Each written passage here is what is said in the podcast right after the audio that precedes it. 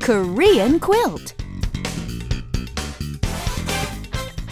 Hey, what's up, everyone? It's time for KQ. And I'm at. Hey, what? The, the- Richard, why are you humming? Are you in a happy mood?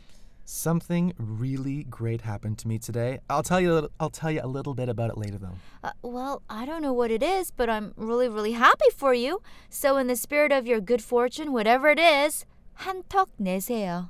Hmm. 한턱 내세요. That's right. It's today's expression, I presume. That's right. When Koreans have something good happen to them, people say this expression to, well, congratulate them in a way. It literally means you should treat. Wow. Now that's so great because you know what? Anytime something good happens to me, I love spending money on other people. and of course, you know the situation where this is really used a lot in Korea is when you get that first paycheck from work. That's right. and you're supposed to take out your friends. And so the thing is, well, you made some money, and now guess what? It's all gone. It's all gone. Spend it all. yeah, 한턱 내세요. Right. It can be literally taken as, uh, you know, you really do have to buy dinner or drinks for your friends or colleagues.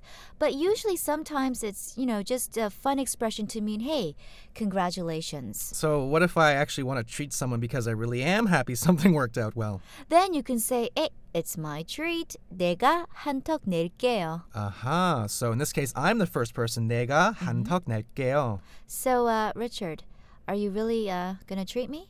Uh, uh, 한턱 내세요. Huh? Huh? Okay. 한턱 내세요. 내가 한턱 낼게요. Okay, very good, Richard. I can't wait. It better be something expensive. Yeah, kimbap, baby.